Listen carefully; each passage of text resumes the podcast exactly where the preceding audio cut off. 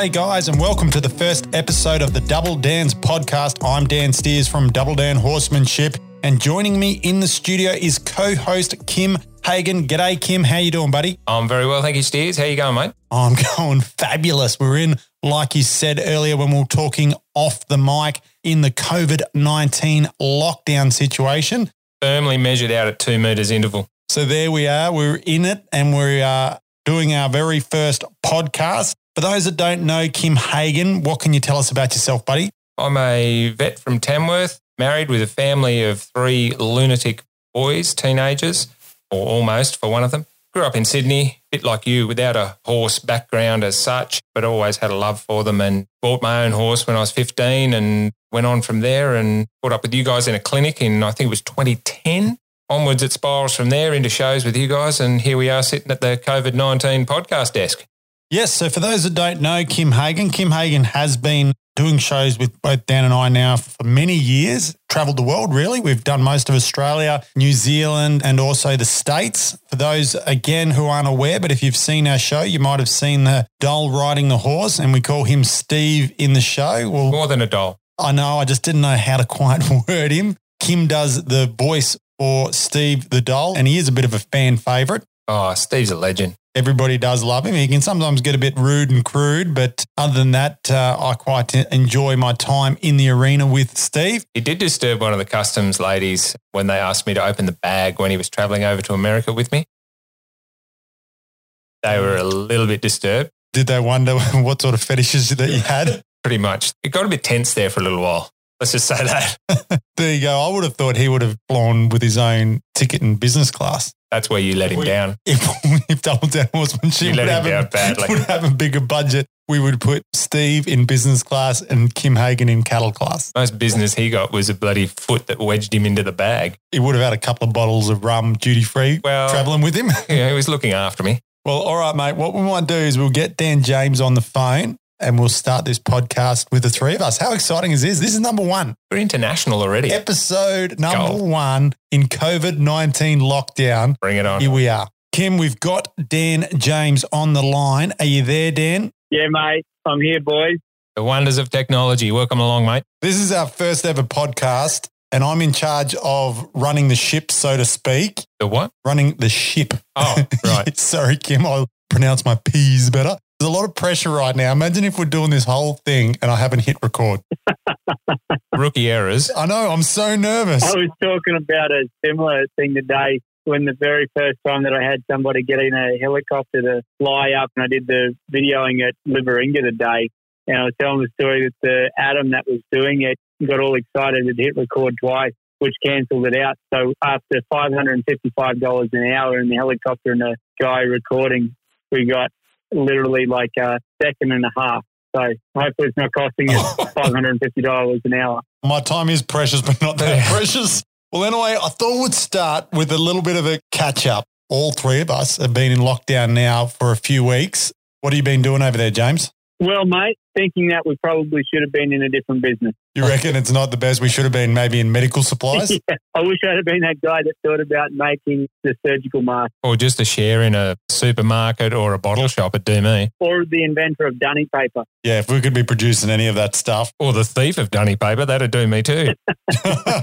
We're talking on the phone the other day about the Tiger King. We're on lockdown. You told me to watch it. I binge watched it. I watched it in about two and a half or three days. What do you think? Oh, they're just regular Americans, aren't they? Have you seen it too? Yeah. It is the best. How good is it? And that's exactly what I said. Like, Pia watched a bit of it with me, and I just kept saying, only in America. Yeah. The guy you got to feel the sorriest for, who would be a multi billionaire right now, is the producer who lost all of his footage in the fire because he didn't back it oh, up anywhere else. Fire. I know. I almost cried for him. Yeah. Yeah. Well, he had backed it up, but he backed it up all in the same. That's the Joe Exotic place. He didn't know anything about the cloud. You know, he could have put it in the cloud or somewhere else. I don't even know where the cloud is, but he could have had it stored there. How would you have known you couldn't trust Joe Exotic? so you're trying to say that Joe set fire to his own shed? Oh God, yeah. With the alligators in there? Absolutely. He shot his tigers. So boys, that was Carol. That was Carol. That's what I thought. Carol, and they had the antenna on the roof. Certainly, he did shoot his own tigers. I'm not a gadgets guy, but I was sure that was a listening device. Yeah. what about the, that, genius. the Flash one? Was it Don? What was his name? Teenage Mutant Ninja I know, Turtle. that's who I was thinking. I'm not that guy. Dr. Teller, the guy that came riding in on an elephant. Oh, yeah. I got to admit, like, I feel like there's some stuff we could learn from him. you mean the multiple wives? I wasn't going for the multiple Or wives. husbands. It's a headache. He did manage to be able to have very long term employees that stuck with him for a long time. I'm just saying that. Yes, they were very loyal, but all I could see, He had him hooked on drugs. he didn't have the drugs one, was he? I thought you were talking about Joe. No, Joe had the boyfriends hooked on the drugs. That's how he got him. There was people whinging. They're saying, ladies saying, I can't find a man. And, and this guy got three straight guys. he got three straight guys to marry him Yeah. and two at the one time. So he definitely has some sort of pull there, I guess. But no, no, I was talking Oh, about the oh, doc- come on. keeping it PG for the first one. So get out of that, Kim, right now. I'll just let you keep digging. I'm going to go to the guy with the three wives. He was a special character. Now, what did he do when his tigers grew a bit old? Do you believe that he put them in the inferno, incinerated them? I think that is a strong possibility. That's what the FBI would now be investigating. That must have been when I had my nanny nap during the day yesterday. But see how much more clever he is. See, he didn't bury the bodies so they could be dug up. You've got a tiger farm. You don't need to bury bodies. no, the tigers' bodies. Oh, I know, I don't but think. That, do you think the tigers would eat each other? Oh, sooner or later. What yeah. did Carol say? You just had to put some sardine oil on there. I bet you right now, Carol's digging a hole. She's going to rip up the septic tank and make sure that there's nothing under that because the FBI is coming. That is the truth. Kind of hope that old mate is kind of alive and somewhere just sitting back laughing on millions of dollars. Yeah, but he how did he get the millions of dollars when she certainly got the money? Unless you reckon he had even more money, secret money. I hope he did. That's all That's I'm the only saying. thing. I think if the money had gone, if he had started siphoning out the money earlier and doing things like that, then I would believe you. Where did they reckon he went? South America. I 100% think Carol killed him, but I was just saying I hope that he was just in the event that he had survived. So, if nothing else with this COVID 19 situation, what it has done is it's made the Tiger King very famous. Ridiculously so. I think Joe, I want to say Joe Dirt because it reminds me of that show that we had. Joe Dirt movie, yeah. Yeah. I think it was certainly based on him. He got 20% of the vote for the governor. I know, he nearly became the governor. Outrageous. Only in America. 20%. I know. He was close. Didn't he get up to 30? I thought he was 30%. He was right up there. He was knocking on the door of becoming the governor, which is just crazy. You got to consider it that he would have been kind of worth voting for as governor. Be somebody you would, you would vote for him. Certainly would have shaken the electoral system up a little. Yeah, well, fair enough. The other little thing that's, I guess, come about through the COVID 19 situation is the toilet paper challenge. Now, I got the jump on you first with this, James, and, and you said you were going to challenge me, and I didn't know you were going to do that. So I went out there, and it took me a little bit. I'm not going to lie to the listeners out there. If you have seen the video, we'll put it up again on our Facebook, but I'm chasing a bison, right? with three regular, I just want to mention the regular sized toilet paper, so not the American sized ones, which have a wider base, which makes them a little bit more sturdier. And I'm galloping around chasing a bison. There was multiple takes to get that right. You just come up the next day trumping it by Roman riding with five jumbo rolls. And when I asked you, I said, "Oh, how, how many takes did that take you?" And you go, "Oh no, that was that was it. You saw the whole lot." I was extremely disappointed. A little bit of me died inside. What have you got to say for yourself, James? Mate, I kind of still think that you should go back and do it Roman riding. I would send you the jumbo rolls. I would like take some of our inventory that we have stockpiled up over here and send you the jumbo roll to see you do it while you're Roman riding. You always used to say that when I was Roman riding, I looked like I was sitting on a toilet. That was the accusation you made of me when I first got on your horses, James, was you said you look like you're ready to sit on the toilet. I don't even have any Roman riding horses at the moment here at all, with 007 being out. Knowing that, that's why I said that because, like, I think this would be like an epic challenge. Oh, so now I've got to train a pair too.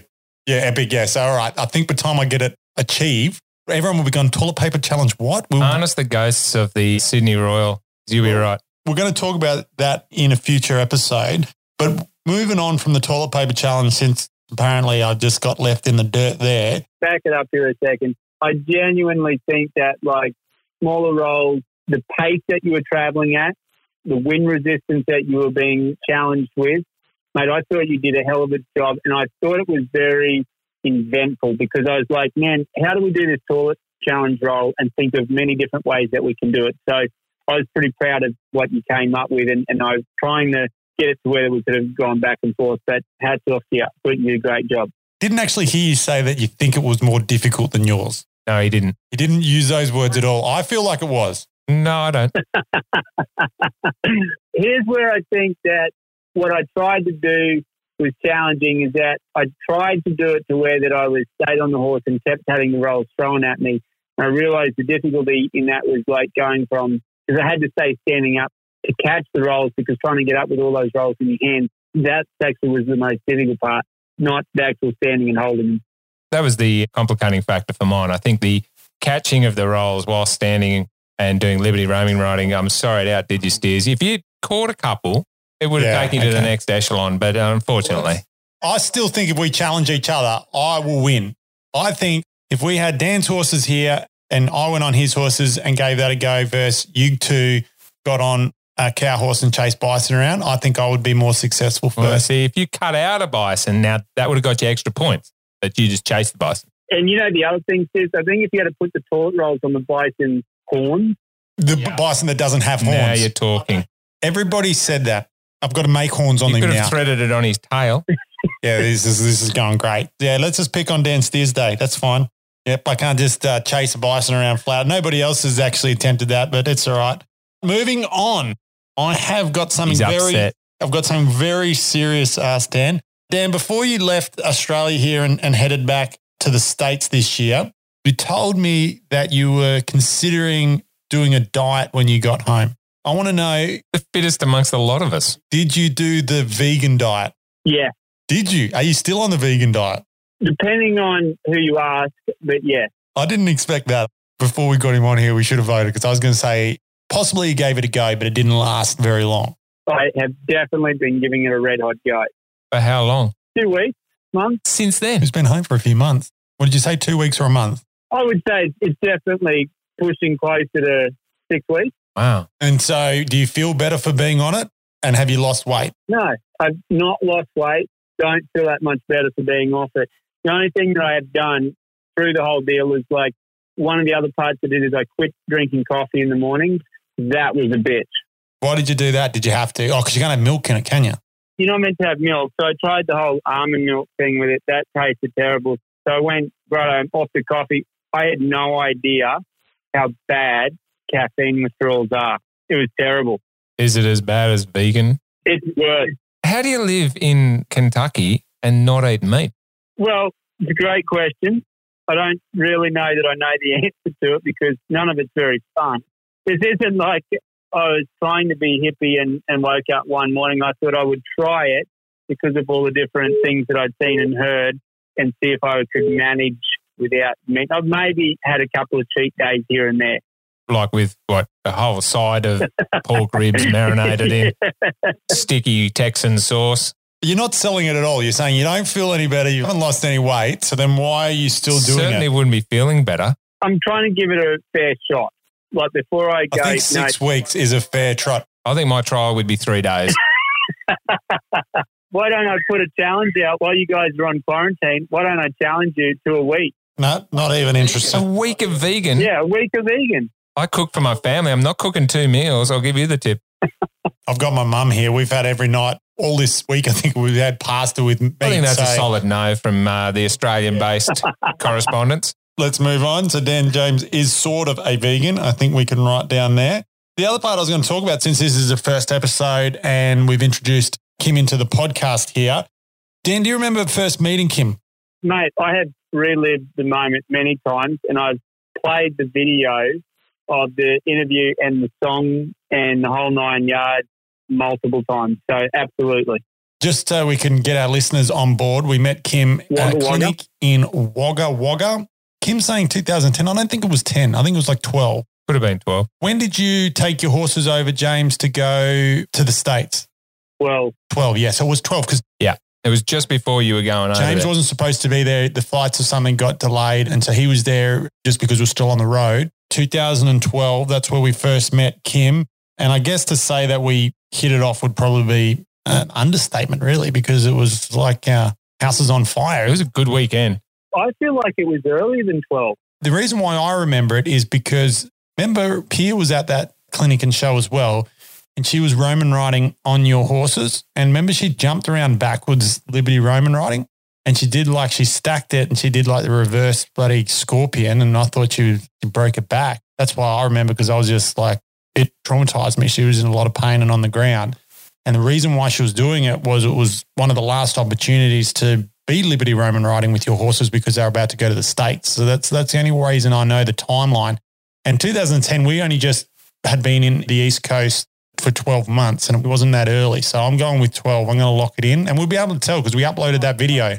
I'm going to go with 11. Splitting the difference. All right. Well, so Kim Towards says 10, end of you say 11. 11. I'm going to say 12. And it wasn't at the end. It was actually, like I said, before March because it was before Road to the Horse. I'm going to say late January maybe because we also went down. Remember we had Biffin with us, Thunder Down Under? Oh, the beautiful man. He was definitely there. You know why I also remember that is my old truck had the hay rack on the roof, which my new truck does too, but it was my old truck. We used to put the hay bales from the ground. We would shimmy them up by rope. And Thunder Down Under, I do big, remember big. Alex Biffin says, why don't you just throw them up there? Big square bales of the, the heavy square bales of lucerne. We're like, all right, go on then. So he starts tossing them from the ground to on the roof of the truck, and I'm catching them. Like he might have done four or five, and then one didn't make it all the way up. So that's when like Donald was there. It's like, oh, there you go. So then he did it again, and he threw it over the truck.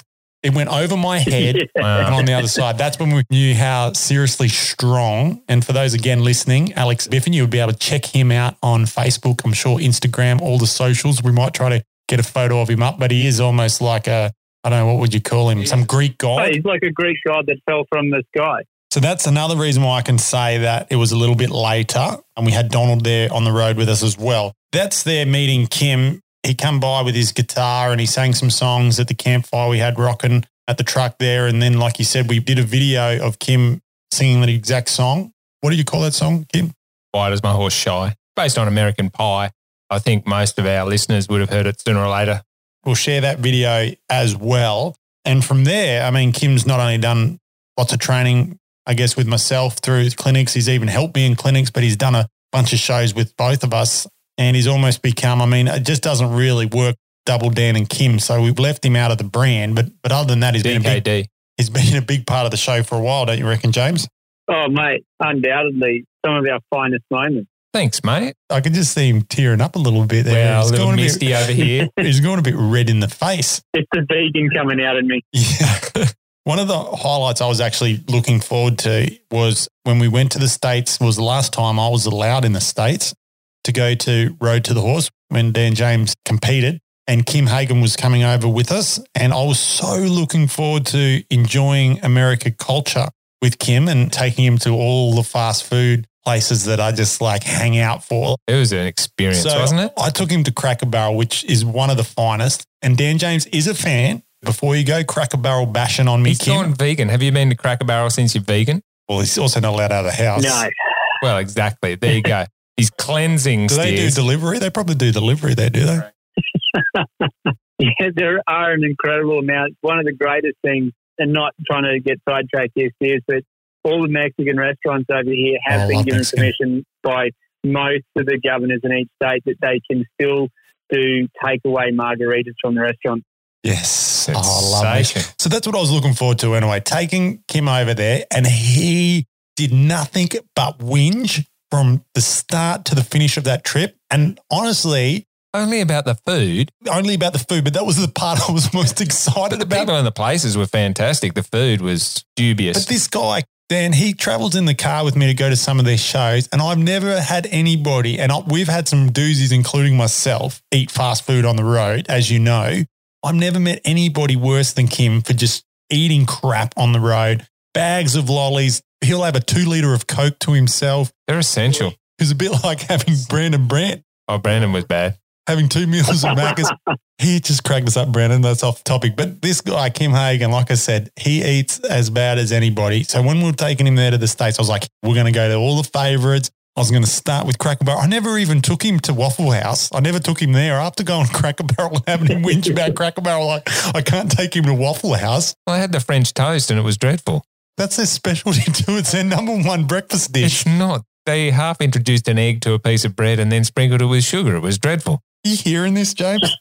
I think our sponsorship with Cracker Barrel is, is under duress. We won't be asking them for a show sponsorship because we have started the podcast and we are looking for sponsors out there and we will not be approaching. What about Waffle Barrel. House?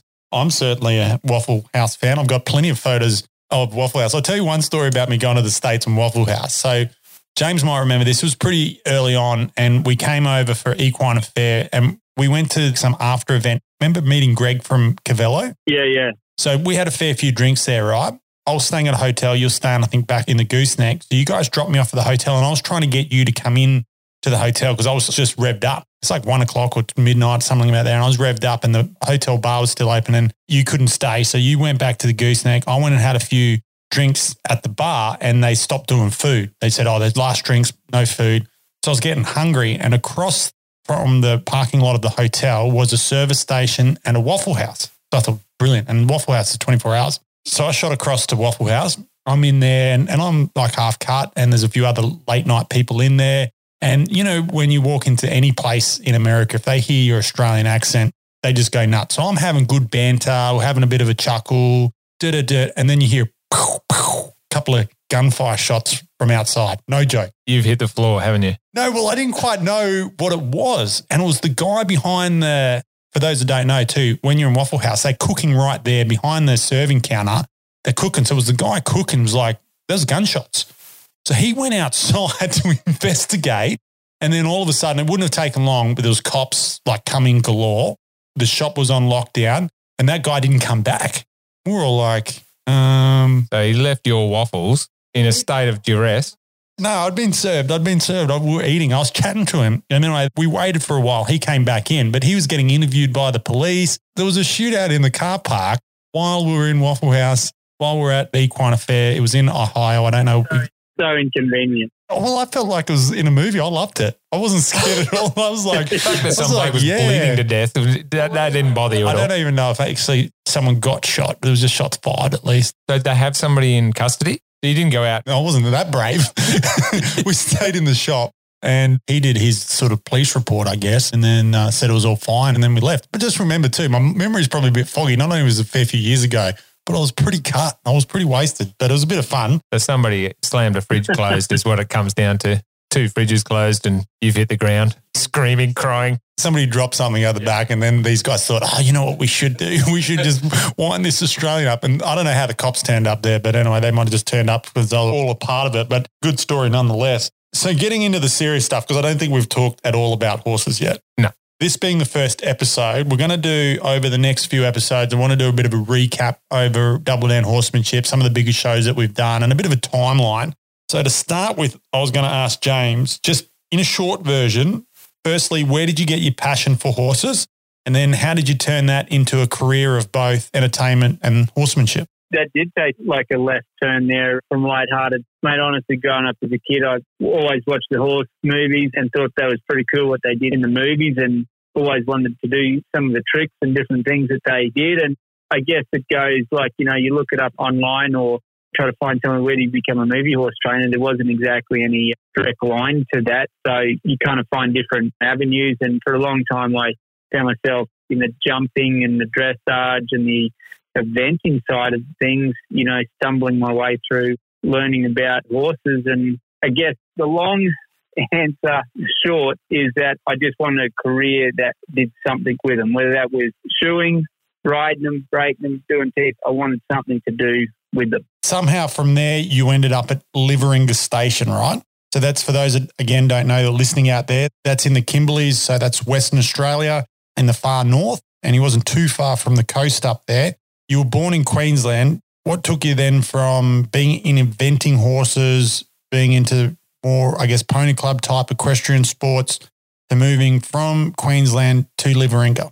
The short of it is, is that we had had reasonable success, like at low level eventing and stuff like that, and, and shortly discovered that you know the money and that behind the horses and that sort of needed, and you know you had to be pretty lucky to find one that was super talented that could sort of take you, you know, a long way. Now, so I'm going to name drop a bit here. Chris Burton, who of course has been a representative for Australia for the last couple of World Equestrian Games and rated as one of the best eventers in the world, came up through the ranks with him in Pony Club, and of course he beat me on most occasions in eventing. But really enjoyed that side of it. But it's you know like most equestrian sports and disciplines, it's very tough, very expensive, and just didn't have the resources to really pursue it. Kind of got a bit burnt out between all the different horse jobs and different things that we're doing from breaking in and showing. Wanted always wanted to go up and see a different part of Australia and literally looked up an ad in the Queensland Country Life that they were looking for ringers and station help in Western Australia. Called them up, sent in a resume, and about a week later had a job at uh, Liveringa Station. Before that, let me get this right. You weren't a cowboy and then you went up there and became a cowboy. Is that right? Well, always grew up with a very country or Western heritage. I mean, like mum and dad, although they didn't rodeo professionally or, you know, do any equestrian sport professionally, they were always sort of like, you know, I guess what we would consider bushies, as most of the family in that were. I guess being around that kind of culture, like you rode poddy calves and steers and different things at little events. So you sort of always kind of had that ambition to be a cowboy. I think that I probably embraced it even before that I left to go to the Kimberleys, just coming from that bush orientation. But, you know, being up there in the Kimberleys, that brings out the ring, and then if it's ever going to. So did you have to vest in jeans or did you just turn up with your, with your jodhpurs? with the white jodhpurs, no. I fortunately had plenty of jeans and boots in that long time before I went up to the Kimberleys. That would have been quite the culture shock. You still rode the first day in jodhpurs, I'll bet. Oh, definitely, mate. You know, I just wanted to kind of put it out there that you're a professional. Uh, you know, the first morning that they gave me the horse, I put on a skid lid and pulled up the jodhpurs and the long boots and put on the dressage saddle and, and just basically kick the ears off just to kind of get their respect. Did you put bandages on your mustering horse? Did you plait it? yeah, a few white polo wraps. So then moving on a little bit from obviously now going into from your equestrian, now we're into being a cowboy. Where did the trick horse stuff come into it? Because I know Ari came from Liveringa, and of course he was really your first performance horse. Where did you stumble upon that? Again, mate, like I always, from the time I was a kid and had ponies and that around, like always trying to get them to do something. You know, the lay down, as sure you can probably relate to at that time, is definitely you think that if you can get one to lay down, that you've kind of like achieved quite a milestone. I had that in mind before going to the Kimberleys and had had a couple other horses that I'd taught a few different tricks and that certainly having the time up there at the station in the afternoons or whenever I could get my hands and that on the horses there to work gave me a bit of a, a leg up. Like no real official training, probably very much, you know, like your story that gets into working out, seeing somebody else do it and spending the time trying to figure it out. Yeah, well, my story is a little bit different, I guess. So for me, and uh, Kim talked a little bit at, at, the start about his introduction to horses and, and saying it was very similar to mine. I wasn't brought up with horses. I was brought up in the city of Perth, that's in the south of Western Australia, so in the same state as Liveringa. And I grew up, you know, sort of playing uh, team sports and surfing and skateboarding, skateboarding. And, and, bits and pieces. Yeah, that's right. I was a bit of a rebel without a cause, so they say. I believe there's still a bit of a scar on the ear from an earring, right? Oh, close. It wasn't. It wasn't in the ear. I did have an eyebrow ring for a short amount of time going back to Tiger King, did you see how low his eyebrow ring is? It's Tony Hawk meets Joe Exotic. I didn't have a mullet, a blonde mullet at least. Anyway, it wasn't that I got into a little bit of trouble and, and I got sent by my dad, who was a, a, copper at the time. And he actually was a policeman in Broome for most of my life. So I didn't have a whole lot to do with him being that we are pretty far away, but he got a job down south near Perth at Camp Mornington, which was a police and citizens youth club camp. My mum thought I needed a little bit of straightening out, so she sent me there. I actually saw her on the way in. She still thinks the same. My mum loves me. So she sent me there, and a part of being an adventure camp, it had all sorts of fun, exciting things to do. And, and one of them there was trail riding. And I just accidentally stumbled upon it one day with dad inviting me out for a ride and rode my first horse. I think I think I was about 14 and maybe a half. From there, I just got hooked for sure. By the time I was 15, I'd left school and was doing a farrier apprenticeship with Pete Weber. And that's probably where my passion started with Liberty horses and entertainment horses because Pete had some pretty good horses that he could ride saddleless and bridleless. And, and I think that whole clinician thing, we used to every day watch a different clinician video. A lot of them back in those days was the John Lyons videos, and you'd see him I don't know if you've ever seen those tapes, Dan, but he had an old stallion called Zip. The Appaloosa, right? The Appaloosa, yeah, yeah. Well, he could do some amazing stuff with him in, in those round pen demos and, and then had a bunch of tricks on him as well. And even just watching him, he would use him as what he called a snubbing horse, where he would work a young horse from his stallion and he would ride him in the round pen without a bridle on. The horse would do all the cutting out work and get next to the young horse, and John would just use his lariat from his ridden horse. And he wouldn't rope the young horse, he just would use it and position it and, and use it not too dissimilar how Dan and I would probably use a whip or a flag and get the horses to sort of join up with him and whatnot. And so I saw a lot of those videos when I was with Pete Weber, and that's what got my inspiration for, I guess, becoming a clinician and getting into the entertainment side of things. But for me, I sort of saw myself as more of a farrier. I did a farrier's apprenticeship and training horses was going to be, I guess, secondary to shoeing them. But certainly, and my wife can contest to this, it's certainly gone the other way around where if you're lucky to see me shoe probably two or three horses a year now, Oh, the whinging, it's not worth it. it's not worth it. It's bloody hard work. I used to shoe 10 horses a day and think I'd done a pretty big day. And now I shoe three feet and think I've done a pretty big day. I'm like, oh, should I do that fourth shoe or not? That fourth shoe just seems to kill me. I don't know why horses don't have three legs. It would be far simpler for the farriers. Two would be better. Two would be even better, you reckon? So that's my little Yeah, bit of a just the front two. that's my short version anyway of getting into the horses. But then it led me to, I guess, the next little question that I had is I um not that long ago did a podcast for 90 or nothing. There's a little shout out. And I talked a lot about how I got started and then obviously how Dan and I met. It's mostly my version. I'd like to hear James's version on how our bromance started. Glad you brought that up because it was great hearing it on that other podcast from your perspective. For me, I was very much in awe of both you and Pia going to that draft and seeing you just clean up for the weekend. In retrospect of looking back on when you described the meeting, I was all sorts of pumped to come up and meet you guys and form new friendships and get to come along and, and ride with you guys. And remember very much walking up after you'd, you know, been handed your 17th ribbon or something for the day and a big paycheck. And I was standing there holding my reins and nothing else. Came up and uh, introduced myself to you guys. Said, hey, could I come and ride and learn some cow work and especially to do with this camp drafting stuff. And I was super pumped the first time that I got to come out and ride with you. I remember going out there to the place that you were managing at the time and uh, working old Ari out there on some cattle and, and getting some pointers on how to go drafting. You're very flattering there. I don't think I've done quite as well as you said, but I'll definitely take that. I, I appreciate it. I remember you coming out to that old farm Amarillo where it was very close to the city, but it was quite a big property and we had lots of cattle and uh, Pia and I were just sort of caretaking there.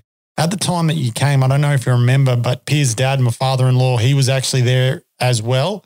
And you rode Ari out. I didn't have a whole lot of, I guess, nice things to say about Ari and his camp drafting future. I think I was a little bit harsh on him, being not quite the right shape and probably find that part's going to let him down in being a successful camp drafter. I'm, I'm being very diplomatic at the moment, but I don't think I was all that diplomatic at the time because my father-in-law, who is just like a passionate Australian stock horse person, you know, quite anti quarter horse, and Ari's, of course, a quarter horse.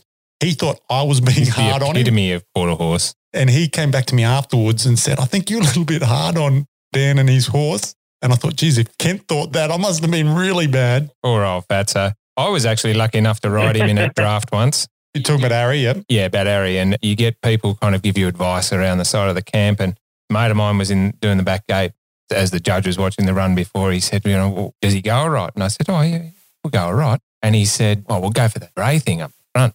There's this whole Someone mob of black cattle and one yak at the front. And I thought, oh, well, I know he can cut pretty well. So we'll go up and we've scored our 23 and I'm no camp drafter. So I, I'm pretty happy with the gate swung open and the, the call of 23 went out. And this thing just went tail in the air and just went flat stick out. And I've opened up Ari as best I can.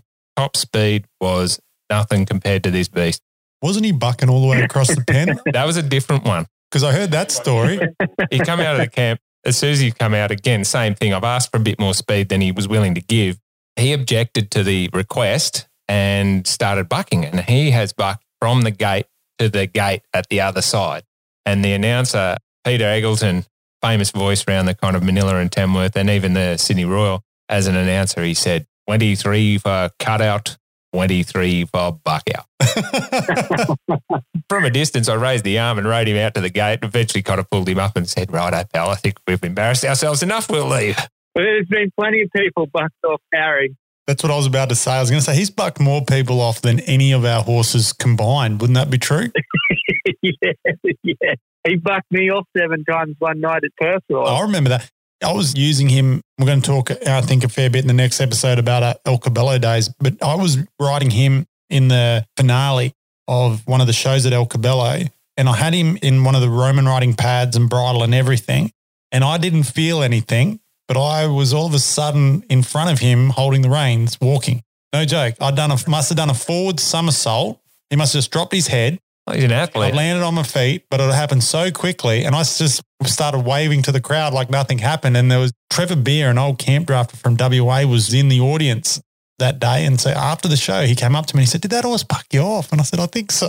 He said, I sort of didn't quite see it either. But I'm like, Well, I don't know how I got to my feet. So I assume that happened. So he he can add me onto the hit list as well. But I guess you've ridden him, Kim. He's a bit older now and a bit slower. So I think if he would have given you the full, I think full without throttle- talking it up, I got him in his dotage and that helped me stay in the saddle. we'll keep on talking about Ari because I've written down a question here to talk to Dan about. So before, I guess we had met, but before we started working together, you were involved in quite a big show over there, the Spirit of the Horse. Can you tell us a little bit of how you got involved with that show? Good. I mean, it's kind of quite random that you bring all these things up because I brought back from your place on the last visit an old CD case. And it had heaps of those old shows of yours and mine in it with Ari and Double Image and Perth Royal, Spirit of the Horse, quite a few of the ones that you and I worked together. I guess that first one, I kind of see that as probably being the pinnacle of the turn to where we are now because leading up to that show, Spirit of the Horse, I was actually meant to take a job working for Chris Cox. And I'd spoken to Chris on the phone and had it kind of all lined up. And that show came up, and I called Chris up and said, Look, I said, you know, the show opportunity is a rise. I'd really like to stay on and do it. And, and Chris was great. He said, You know, look, mate, best of luck. No worries. I've got a, somebody else that I need to give an answer to. So, That was probably Rob Leach. yeah, all the best. Yeah, it probably was. Yeah, long story short, show Spirit of the Horse, we had what became some of our good friends to this day. Nikki Flundra came across. There was a crew from Riata Ranch, Cowboy Girls, um, and Tommy Turvey. They sent me a video of Tommy Turvey's riding instructor act and said, hey, we need a horse to be able to do this. I was just kind of dumbfounded at the time because Tommy flew in literally the night before the show and I was like, man, this guy's got to be good. You know, he's flying all the way from America and he's going to do this very complicated trick horse comedy act with a horse that he doesn't know. So we went about and got him trained. And I actually still remember, Sears, that at that point, you and I hadn't actually done a show together, but I remember you turning up to that Spirit of the Horse and coming along the sidelines and whistling and hollering in the last part of the act, which I thought was pretty cool.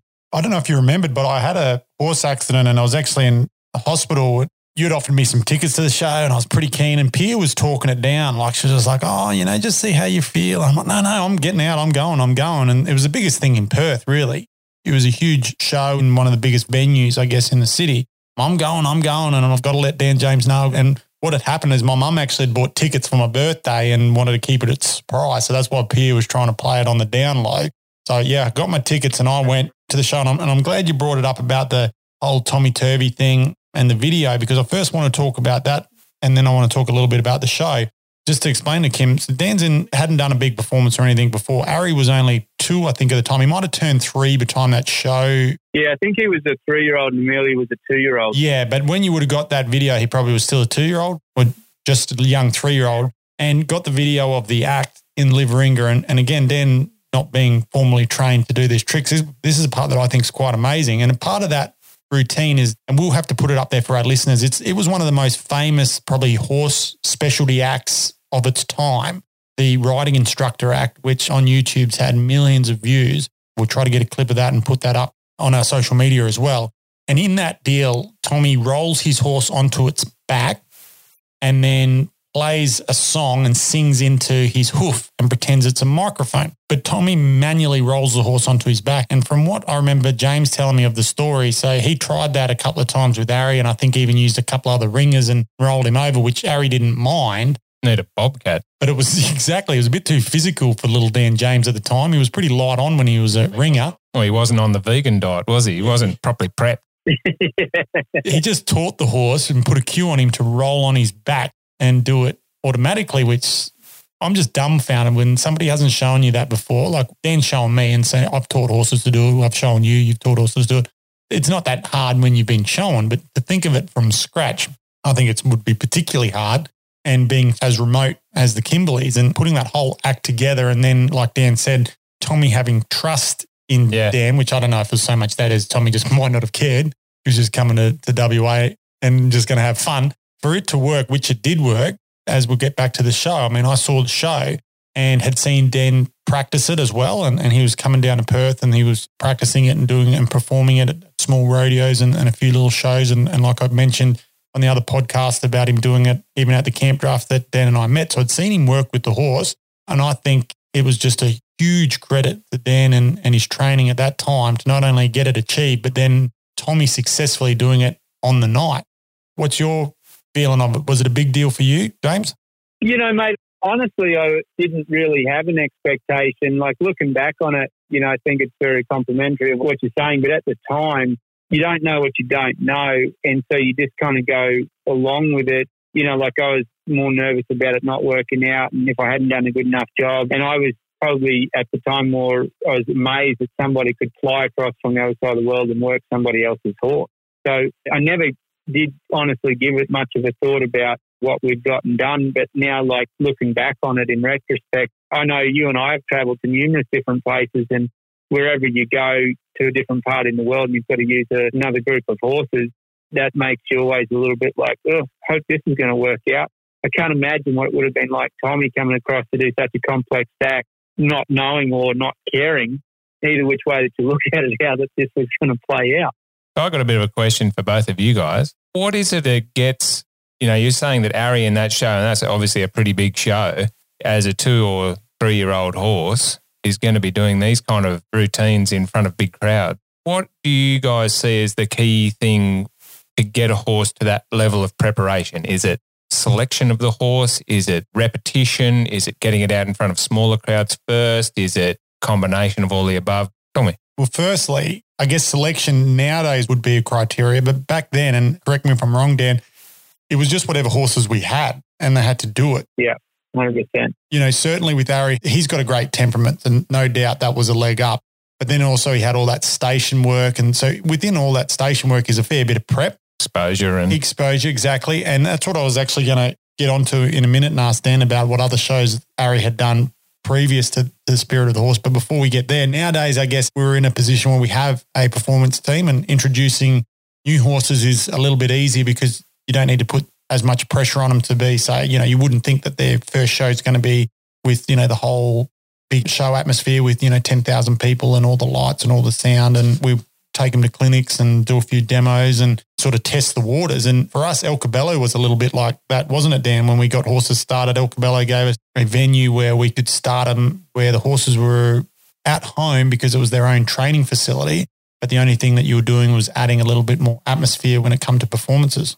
Yeah, look, again, I wish we knew what we knew then. Uh, I say it the other way around looking back on like those days of El Caballo for both of us, we had all the time in the world with very little responsibility, without families, without huge overheads. Huge overheads. We didn't have any overheads. you know, you're sort of limited, unfortunately, at the time with just not knowing even what else to work on. If you could ever have that time back, I feel like things that, you know, in hindsight could have got done. But I still think that those days of the shows that we worked together, like not knowing really at the time it was very much they were the days that helped develop us as entertainers, learning to interact, to speak to audiences, to you know work with horses, and learning probably more. One of the I think skills that we really developed through them was our horses often weren't that good, and talking our way through it, which I feel like has been a huge success in what we've done with Liberty horses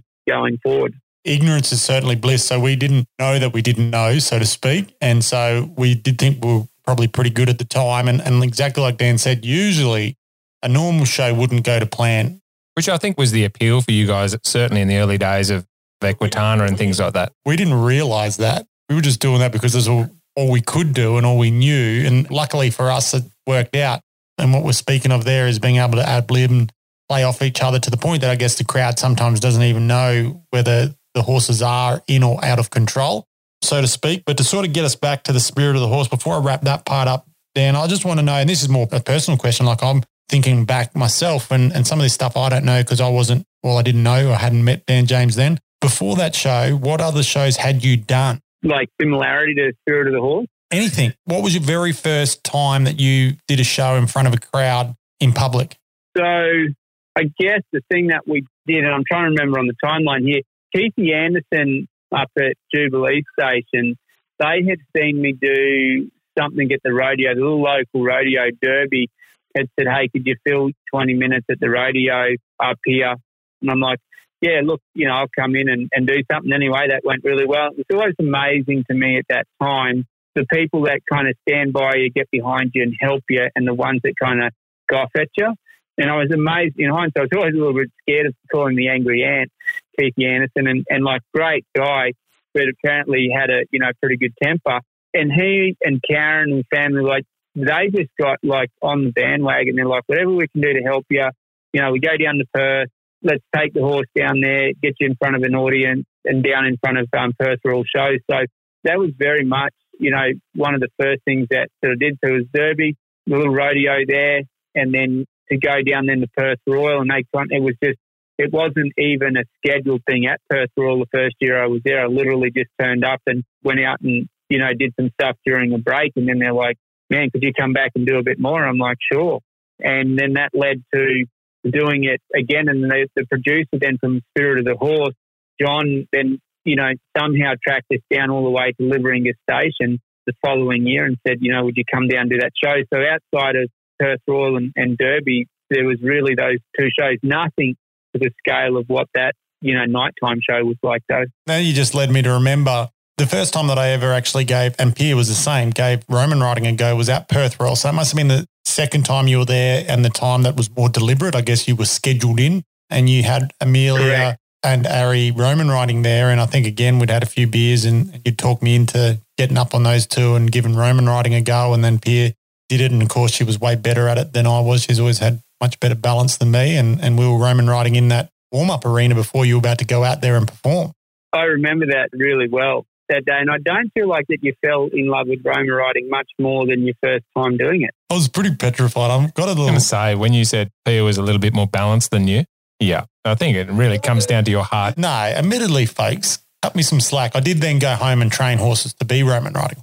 So I did want to do it. That's one of the things I totally agree with you there. Like for somebody that didn't like to do it, you put in a hell of a lot of effort to make it happen because And I did it a it lot. wasn't something that you really enjoyed. And my hat's always been off to you on that because there's a lot of stuff that I would have tried that didn't enjoy, and I'm like, no, I'm just not going to do that.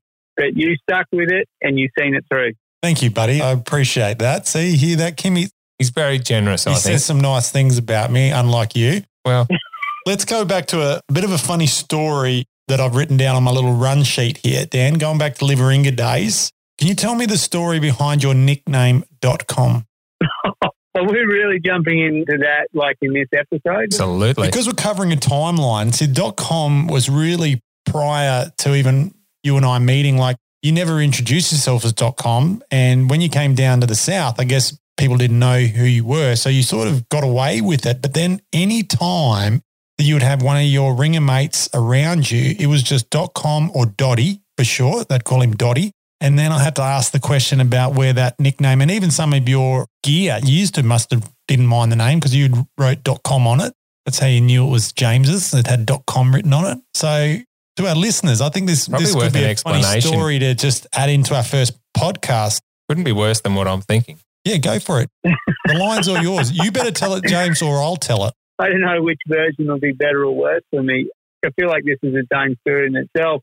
How do we put it? Like the station life, just to, to put it in perspective, all the stations up in the area in Kimberley's where we were, they all basically started about a million acres. Not only did I work there during the peak season, I also stayed quite a number of years up there during the off season or the wet season, which is the monsoonal, if you're not familiar with that is. And I remember I had an email address, and I reckon in probably eight years I'd had three emails ever. So it wasn't something that I've got on.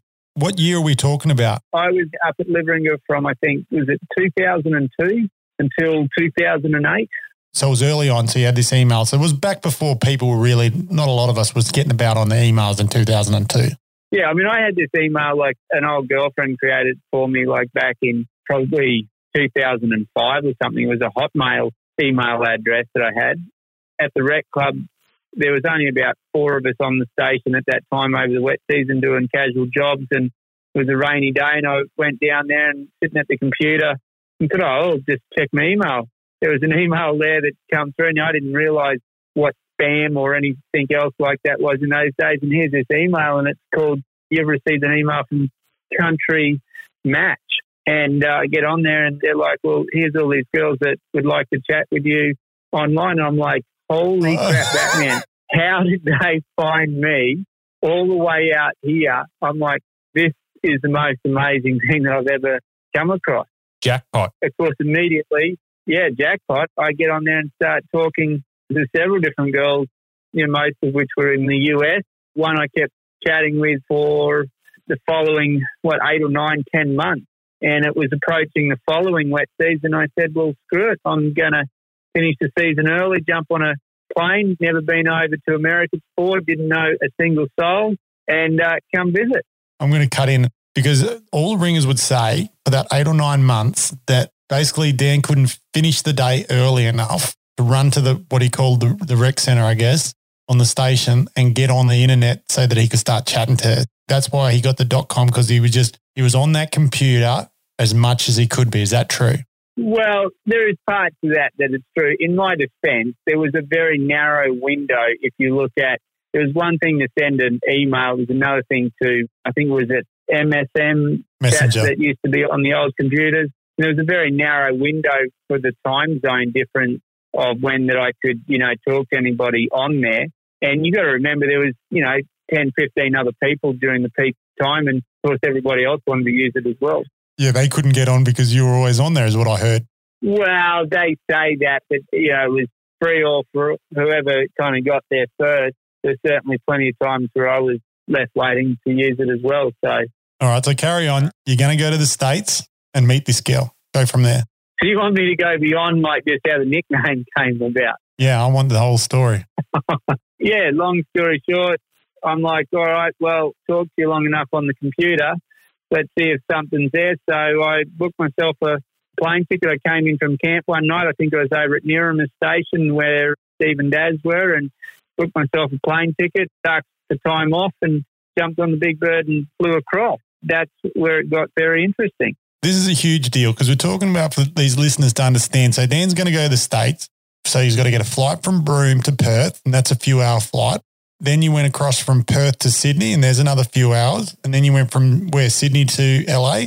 Yeah, LA to Dallas. Yeah, first time to Texas. This is a big, big trip and a big investment. So let's just get the listeners to understand. I literally rolled my swag and took my swag in one bag, and I bought a ticket for three months and didn't know a soul. So you get to Sydney. This is what I heard. You're on the computer and you're just going to message her to let her know that you're nearly there. You're on your way. All right, so pick it up from there. Yeah, that's true yeah, I get to Dallas again, just kind of cutting some of the finer details out. But I get there to the airport, and her and the mum are there.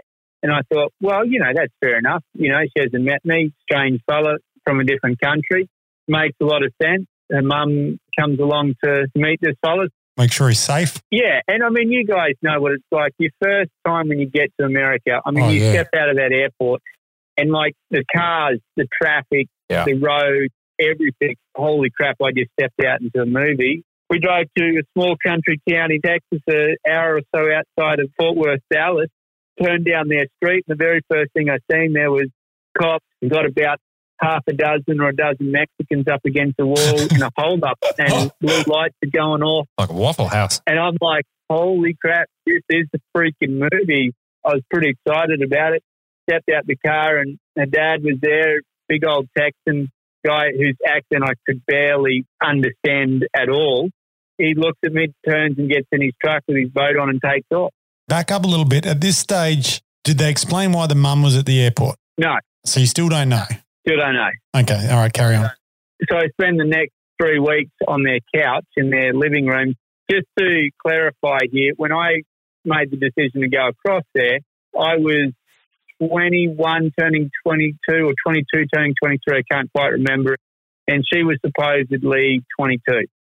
I'm there about a week. You know, of course, the timeline, summer and everything is, you know, obviously different. Anyway, long story short, she has to leave the next morning at eight o'clock to go. And I'm like, what are you going to? And she says, like, off to college or something. I'm like, oh, okay, no worries. It's cool. I'll just hang out here by myself at the house. Well, within about two days, I come to realise that she's going to high school and she's 17. Uh oh. So mum didn't say anything. No, mum hasn't said. Mum knew. Her mum was in because the one thing that kind of led me to get a little worried about the whole situation was on the way home. They said, so we have told her dad that you guys met at the rodeo the year before at the Fort Worth Stock Show and Rodeo, and that you were coming back over to rodeo. And I'm like, that's going to be a hard lie to live.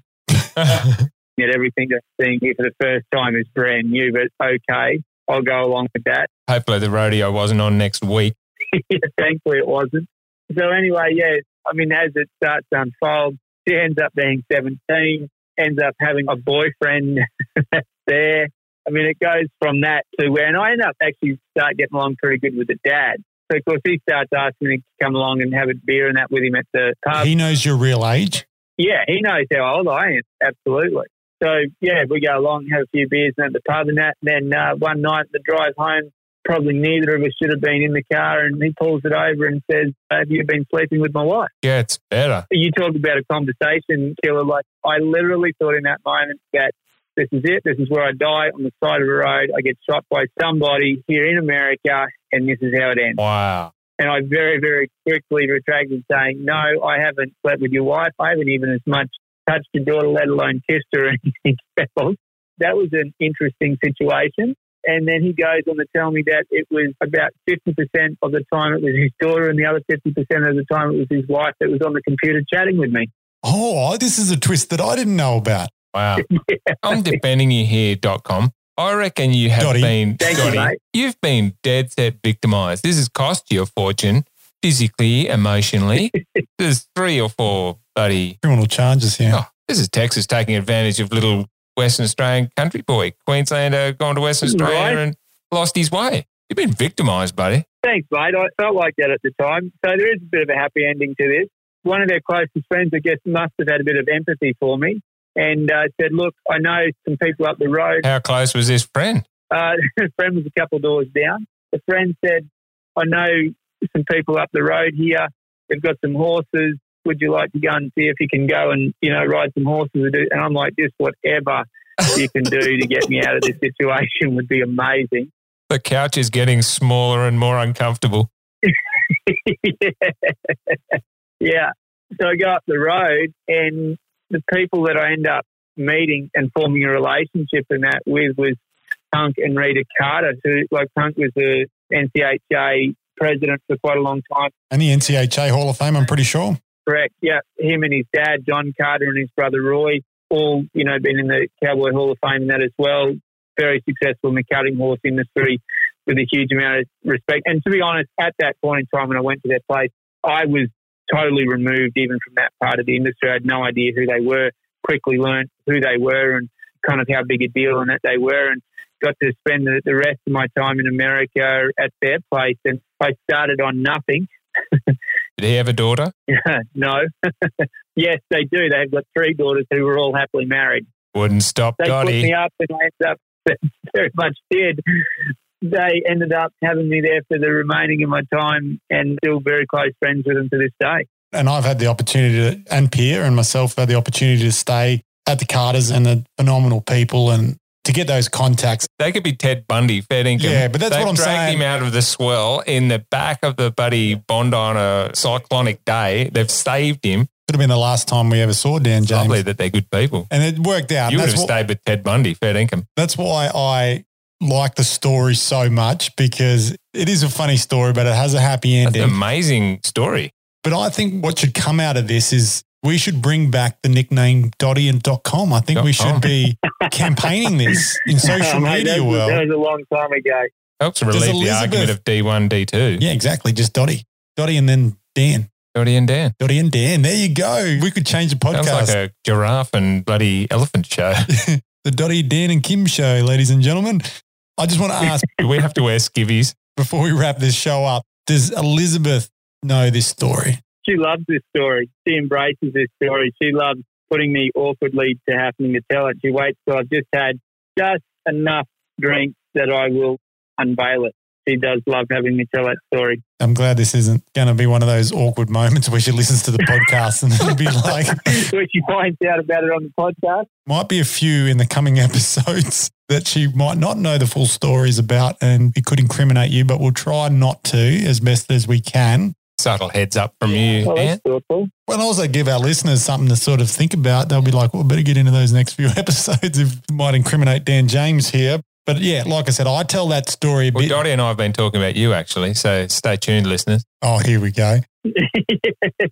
Yeah, I know I've got a pretty clean sheet. Not what we made up. Yeah.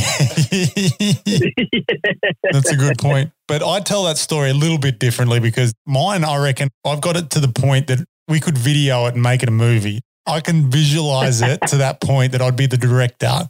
And I know my version would be way more entertaining. Like my version has that in the truck of the dad's car, he's got, you know, the shotgun oh, racks. Oh, yeah. It's an old pickup. It's got the shotgun racks on the back window.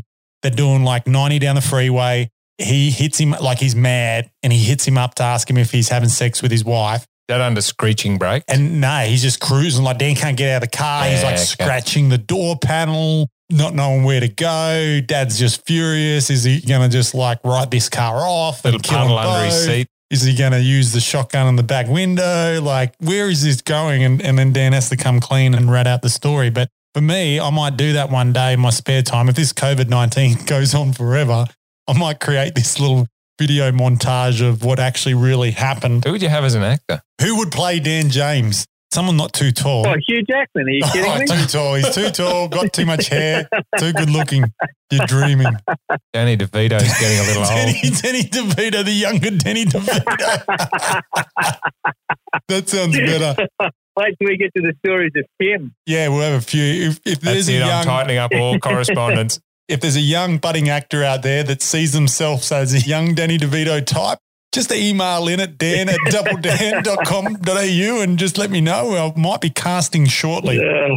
But anyway, guys, I think that's a bit of a wrap on our first episode. I don't think it went too bad. What do you guys reckon? You guys were on fire. Oh, mate, putting it all together, I'm impressed. We've, it's been a long time coming, and I'm glad that we've got to it. Are you pumped? Or Should we do some more of these things? Absolutely. Too right.